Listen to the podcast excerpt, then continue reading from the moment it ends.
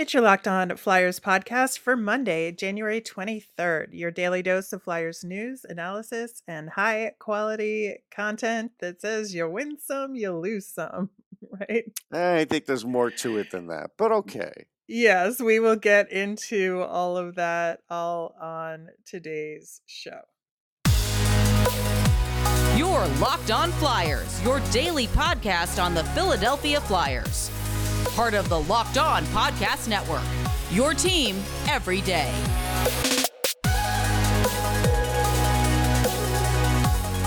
Hello there and happy Monday. I'm Rachel Donner. You can find me on Twitter at R Miriam. I'm here as always with the brilliant Russ Cohen, who's on Twitter at Sportsology. Thanks for making us your first listen every day. You can follow the show on Twitter and Instagram at Locked On Flyers. That's where you'll keep up with our new episodes and Flyers news. You can email the show at lockedonflyers at gmail. We've got a mailbag coming on Wednesday, so get those questions in.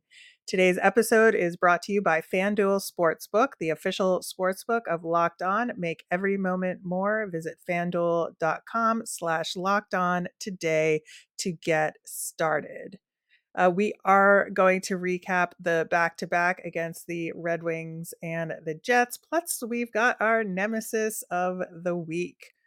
Locked On Flyers is free and available on Apple Podcasts, Spotify, wherever you listen to podcasts. So subscribe. You'll get all of our episodes here on the Locked On Podcast Network. Plus, we're over on YouTube. So subscribe there as well. Uh, when last we left you, uh, listeners slash viewers, uh, the, we had a question remaining as to whether or not they would send Sam Ersson down to the Phantoms uh, and what to do with Felix Sandstrom coming back from his uh, conditioning stint down there. And uh, they did pretty much what we thought they would do, which was the easy decision uh, sending Sam Ersson down and activating Felix Sandstrom. Uh, I think you know we thought that's what would happen, but maybe what we guessed wrong on is which game Sandstrom might play in. He wound up playing versus Winnipeg, and uh, we had Carter Hart versus Detroit. What do you think of that decision? Yeah, it was a little odd. I mean, at, this point, I, I don't know if it mattered a lot. So I I wasn't really taken aback either way. But what I am taken aback on is this situation's not going away. Like it's the next time they have to call him up, they're gonna have to send him down again or send Ersson down again. And I get it. Maybe it'll be later in the season, but this is uh, not a great situation unless they plan on losing him at some point. So that's that's the part. And look, there's some when you say losing him, which one? Losing Sandstrom, sorry. Yeah. Because someone will claim him. But I mean, look, there's fans out there that are like, well, after the loss, lose him anyhow. Who cares? Well, you do care because there's other situations going on where you might need both of those guys still this season. So I just I look at it and I say, right now it solves the problem, but like with this team, it never solves the problem fully. Yeah, I think you know you look at what happened with Sandstrom in the game against Winnipeg, and you're like, oh, if Ersson were there, maybe it would have come out differently, uh, based on you know Ersson having basically an undefeated record. But at the same time, Sandstrom did play well in Lehigh yeah, Valley. I mean, uh, so it is difficult. It is difficult. Ersson couldn't have made his team start like a better team. Correct. That would have not been in his control. So I, I don't think it would have mattered because, like you said, Sandstrom kept him in that game. Like he he made mm-hmm. it possible. So yeah, I right now Ersson is a little better for sure. But again, the Flyers have so many issues like this that just they keep putting a band-aid on it. That's all they keep doing.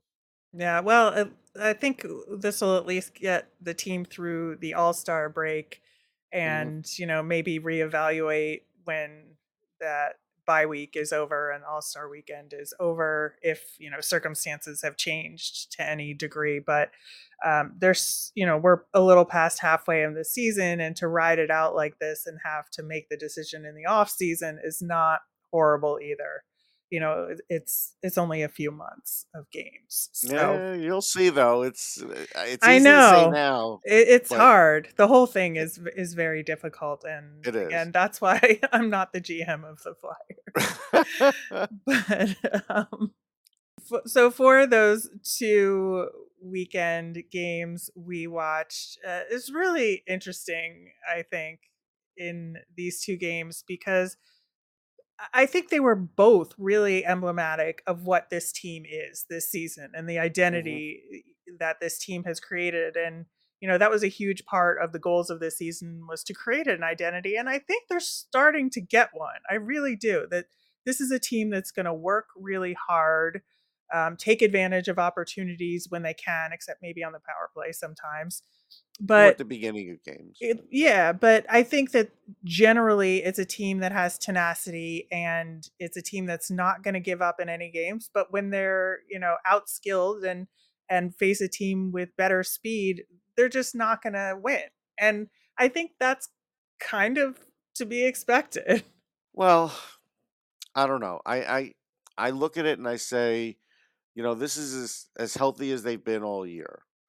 And if they felt like at the beginning of the year they could compete on some level, then they should feel like they could compete on some level now that they have all these players and they know what they're missing and we don't need to go through the laundry list.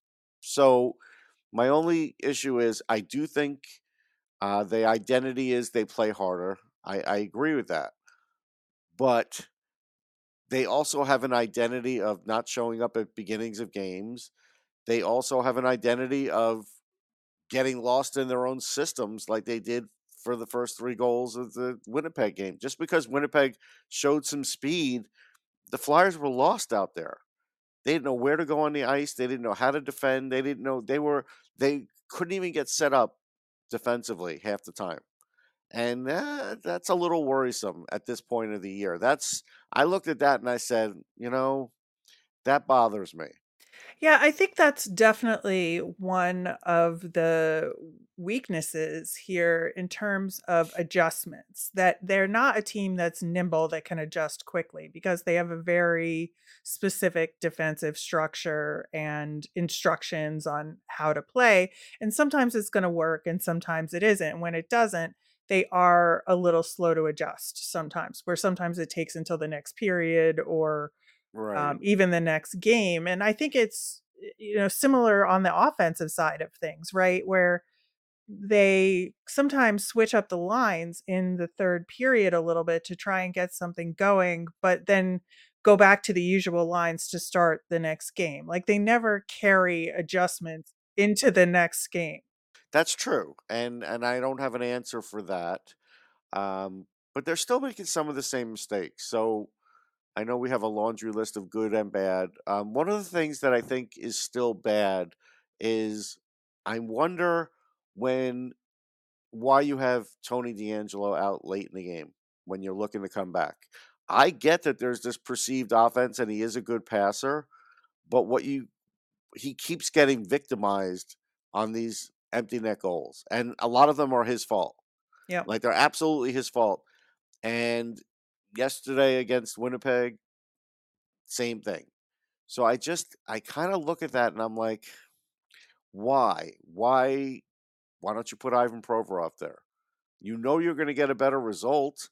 At least defensively, you're not going to give up that empty netter, and maybe the puck stays in your zone, and maybe you know you can come back in the game. So maybe you can give me an answer for that.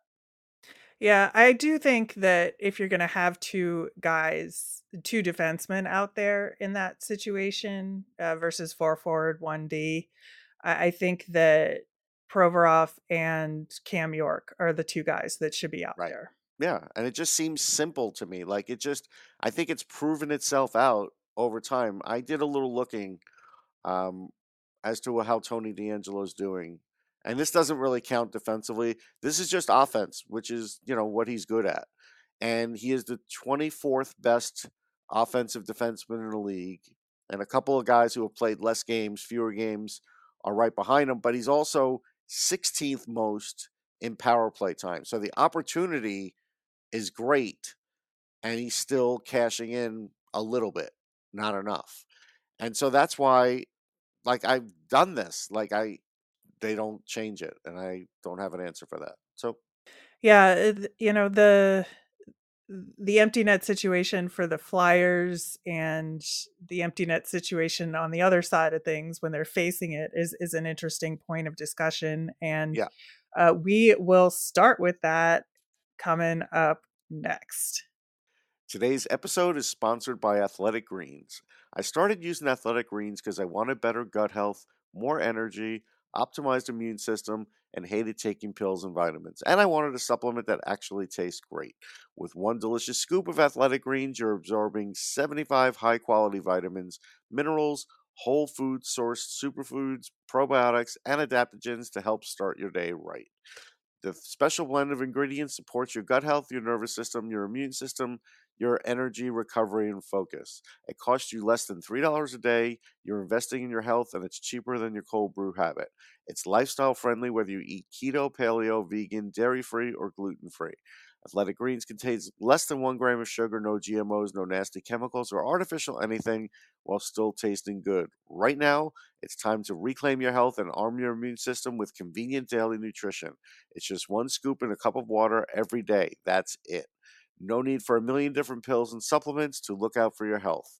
To make it easy, Athletic Greens is going to give you a free one year supply of immune supporting vitamin D and five free travel packs with your first purchase. All you have to do is visit athleticgreens.com slash NHL network.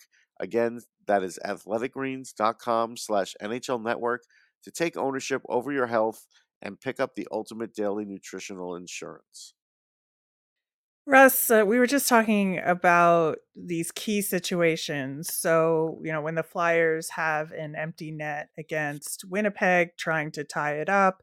And then we also had the end of the Detroit game, uh, you know, where the Flyers were the defensive side of the empty net situation. And uh, you can't help but think that you know this is something we've talked about throughout the season. They've had moments where it's worked, obviously on their end, but um, I think that this is an element of special teams that really is a problem for the Flyers on both sides. Yeah, I mean, you know who your personnel is. At this point in the year, you should know who the right personnel is, and and they don't seem to know and and this is the part where I put some blame on John Tortorella, but not a ton because he didn't build the roster. He gets he gets to to use that excuse this year, uh, and to his credit, he hasn't much. So, but it's also on the other coaches too. Like you know, I am not giving a pass to the other coaches of the Flyers. It's easy to just say, well, you know, Rachel, they're not a good team. Well, but these guys are getting paid to at least improve things so you can see a path for next year, and I don't see that path yet. Yeah, you know, you look at that Detroit game, you know, Carter Hart playing out of his mind all game, Yeah. so close to a shutout. And then, you know, the team just kind of turtles in front of him. And Yeah. unfortunately, they give up a goal. I'm not putting that on Carter Hart at all because he was just under siege for an extended period of time at the end of that game. Uh, and I, I just think that that's a repeated pattern that their ability to clear the puck in those situations just is in no way shape or form consistent and uh, i think that uh, you know they just lose focus when uh, the other team kind of steps it up a notch right Yeah. And then at the Yeah. other end of things they just aren't able to do that themselves like i, I just did not see winnipeg panicking in any way shape or form No, no, but i- i- it's a good good thing to talk about because I remember that one of the things that John Tortorella talked about was going to be protecting Carter Hart. Um, uh, that's a failure. Like he's his expected goals against looks like it's worst, no, not worst, fourth worst in the league. Uh, and this is again usual suspects: Karel Vejmelka, Juuse Saros, John Gibson, and then him. And usual suspects meaning these are the teams that usually are in this um, list. I don't right that don't have good necessarily good good defense. defense in front of the goalie, right? Correct. And I, I don't think Hart should necessarily be in there. But the way they play, you know, he is there. Um, his save percentage on shots on goal is, you know, just over 90%, 909. Not great. Now, his save percentage on unblocked shots is 949. So there are times where you could see that he is, you know, bucking the the trend here and doing really well. But again, the problem is he is in 34 games. Yeah, the numbers are just too high against him. Like just the shots against him are just too high. And I don't think they've done anything to remedy that. And you know, you look at the situation in Detroit where they give up that goal, you look at the fact that the you know, even though it was Sandstrom against the Jets, similar situation where, you know, they did such a great job killing the five on three, um, you know, really good PK work, and then immediately thereafter let up that fourth goal. And Yeah. with the and you know you can put some of it on Sandstrom for sure. It was not a good goal for him, but at the same time they couldn't clear the puck either. They couldn't like keep that momentum going to clear the puck, and and that's the concern here is that you know with a team that is growing, you know you do give them a little bit of a pass because you know they're building a system still here, but uh, you would have liked to see those sorts of things cleaned up a little better by this point. Right. And and I just I, I do need to point this out because a lot of what the Flyers do, um, we're seeing with the Canucks. And so Rutherford did talk about now the 23 to 26 year olds that that's what he's looking to get. This has become really a talking point in the league. It doesn't give you any greater success having guys at that age, having them below that age, having them above that age. It's always going to be It's all individual development, and Right. different guys are on different timelines. But, Like but, you but can't teams now are age. using that. Right, right. But teams are using that now to try and give artificial hope to fan bases. And I think the Flyers are better off than the Canucks, but that's not really saying much, to be fair. I mean, it's just not. They're in a bad way too. But I just I want to point it out that it has become a thing, and that's what Chuck Fletcher sort of grabbed onto. And so while you're selling that as your brand, well, I mean, then you should be selling us that all these guys are in all the key spots and doing all those key things, but that's not really the case. Some are, like Cam York's doing a fine job. Like Cam York is doing a really good job. Like that's that is the case. But you have other guys that are are they are veterans and they aren't the young guys in those key positions. So I here's the big the big overriding question that I have for you and I ask myself. Do they know at this point in time who they want to take with them for next year and do they know who they absolutely want to try and trade and will it happen? And I don't think they're fully on board with those answers. And that's I, what's bothering me. I don't think so either, but I also think that because of the situation that Chuck Fletcher is in right now, that especially for trade deadline, I mean, he says this all the time, and all GMs say this that they'll talk, they'll take a phone call on anybody, right? If- Right.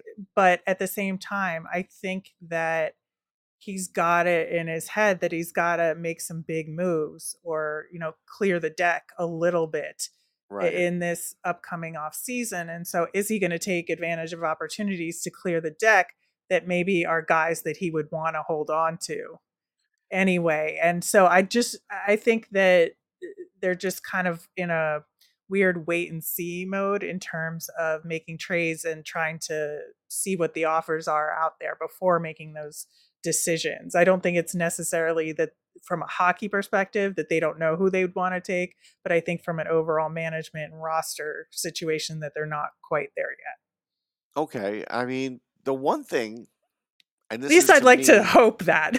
No, no, I think I think your thinking is sound, and and I would think, and I think you're you're you're mostly right too. I just think the part that seems broken to me is because you know what your team is, and you know you're not a playoff team, and you've had this chance to see who you like, who you don't like in this system. you should be trading from a position of strength, knowing that, hey, we know we can get rid of these guys. It's not going to matter, whatever. And I still don't get that feeling. Yeah, I, I think there's there's something uh, to that. Um, again, I, I think that the trade deadline is going to be very indicative of what happens here, and if they start making deals well before the trade line, trade deadline, like if they're going to wait until the last possible minute, to me that's more desperation mode than than planning mode. That if you really know what you want and where you're going and who you're willing to part with, you can do that sooner and get ahead of the game. Yeah, I mean, if there are teams that want to do it sooner, there's no reason, there's nothing holding the Flyers back. There's just not. No, I don't think so either. But yeah, I think, you know, this weekend against Detroit and Winnipeg were definitely um, eye opening, I think, in terms of figuring out where this team is right now and, and, starts to show us where they might be looking in the future um, I, I, think that it's a really interesting time for the Flyers, and I certainly hope that the team is heading in the right direction. Um, we are going to switch gears and talk about our nemesis of the week. There might have been some hints to it in our discussion thus far, but uh, in the meantime, we will be getting to that next. Today's episode is brought to you by FanDuel. The NFL playoffs are in full swing. Go Birds.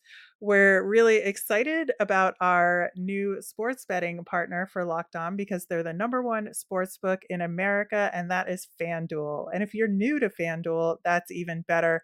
They have so many great features that make betting on sports fun and easy. If you're a new customer, join today to get started with $150 in free bets guaranteed when you place your first $5 bet. Just sign up at fanduel.com slash locked on. That's all one word. FanDuel has all your favorite bets from the money line to point spreads to player props. Plus, you can even combine your bets at a bigger chance for a big payout with same game parlay. It's all on an app that's safe, secure, and super easy to use. So, Eagles fans, don't miss out. Place your first $5 bet to get $150 in free bets, win or lose, at fanduel.com slash locked on. Make every moment more with FanDuel, official sportsbook partner of the NFL. All right, Russ, uh, we are getting to our nemesis of the week as we do each and every Monday on the show. And if you're newer to Locked On Flyers, what we do on Mondays is look at the week ahead and say, who is getting our goat, who is annoying us, or who will be annoying us this week for the Flyers. And last week we talked about the goaltending situation and when do we get rest for Carter Hart, given their seemingly lack of willingness to play the backup. Uh, we saw what they did over this weekend, splitting between Sandstrom and Hart, although, like we said, it was kind of flipped from what we expected. Yeah. Um, for me, I have two nemesis this week. Uh, the first of which Flyers related, pushing through this week until the bye week and the All Star break, uh, which is coming up next week. We got to get through the Kings, the Wild, and another game in Winnipeg against this Jets team that we just faced. So it, it's a bit uh, of a brutal week ahead for this team. Yeah, I'll, I'll tell you what my nemesis is. I get that the Flyers want to, you know, instill a culture, and I think they're doing that. But right now, they're the tenth worst team in the league, and Buffalo and St. Louis are are just ahead of them. You don't want to pass like the second team there because then you're out of the Connor Bedard chances. You you have no chance at Connor Bedard, and I just think it would be a horrible season if the Flyers were just good enough that you say, when I still have questions about next year and sure they play hard and have no chance at Connor Bedard. I just think I don't see where there's an intersection where both of those meet and you could be happy. I just I think they need to stay right around that mark and to have, you know, a theoretical lottery percentage chance. That's so my nemesis is is that, you know, John Tortorella doesn't care about that and might let that slip away and if it does, he's not going to care. Well, I think part of it too is there's some other teams that are slipping that maybe we wouldn't have expected to, and so the Flyers are kind of moving uh, up or down in the rankings depending on your perspective Right. on on what that means. But uh, you know, in terms of, of that, I think that uh yeah it, it's not really anything of the flyers doing it's like other teams that are kind of not doing as well recently we'll, we'll see if it levels out as the rest of the season progresses but um you know I, I don't think the flyers are doing anything different right now They- they've won uh, obviously a few more games in the last stretch than they have before but i i think it it's averaged out so far Okay. to where we thought they might be i think overall We'll see. uh, my second nemesis uh, of the week, which uh, we hinted at, was the Canucks and Bruce Boudreau. Man, Yeah. I just what happened with him is just awful. And like Bruce Boudreau is a legend in this game, and you know, just overall is has been such a good coach. And I just the way that this happened to him and the fact that they you know said oh we didn't decide until today and you know rick tocchet was just you know wasn't hired until that morning like and they put the press release announcement Baloney. out like while Bruce Boudreau was meeting with the team supposedly it was just awful the whole thing was awful and i you know organizations treating people like that i guess is the the nemesis here you know, the flip side's going to be, well, he's getting paid over four million dollars, and you know he could put up with that. And At this know, point, does Bruce Boudreau like? Uh, I mean, I'm sure he cares about the money, but at the same time, you know, this is the love. Coaching hockey is the love of his life. right? He doesn't live that high on the hog. He really doesn't. You could tell. And Yeah. no, a- again, look, Rick Tocchet might do a fine job there, but good luck getting a coach that cares that much. I mean, he was crying on the bench, just Yep. about crying. Uh, you know, he's going to be on Sirius XM today talking about it. It's going to be gut wrenching. I just, I, again, you know, when you talk to him off camera and before you have him on a show and then you have him on, he will talk about anything. Like he doesn't care. He just loves the game, promotes the game, promotes the players. It's hard to find a guy like that. And this was definitely uh, planned out because apparently there's a contract that Rick Tocchet couldn't break, and you had to he had to give a certain amount of weeks notice. And like Bruce Boudreau said, like I think it was just two three days ago, I'm not stupid. I know what's going on, you know. So he you know he knew, and the fans knew, and it was nice what the you know Canuck fans did for him, and it's just a horrible situation. I know. and it would only happen to the Canucks, honestly. It's so upsetting. Like I, you know, Flyers fans have a lot to burden, but Canucks fans, man, like Yeah, it's it's a lot. it is a lot. All right, uh, wrapping up with a Flyers fun thing. We haven't had a chance to do one in a while, and I just want to wish uh, everybody who celebrates a happy Lunar New Year. And uh, the Flyers uh, put a post out for it with, uh, you know, a recognition that at least on the Chinese calendar, it's the year of the rabbit. And uh, so hopefully that means things are going to be hopping this year. Oh boy. That was terrible. All right. I apologize That was a bad, bad dad joke there. Wow. All right. Well, hate to end it on a note like that, but we're going to. and we'll be back uh, tomorrow. We are going to talk Flyers versus LA Kings, and we'll have our weekly Phantoms check in. They had a winning weekend, so I am very excited to talk about that. As a reminder, we always want to hear from you. So if you got questions, you can tweet us at Locked On Flyers, email us at lockedonflyers at gmail, post over on YouTube as well. I'm Rachel. I'm on Twitter at R Miriam. That's R M I R I A M. I'm Russ. I'm at Sportsology, S P O R T S O L O G Y. Have a great day, everyone.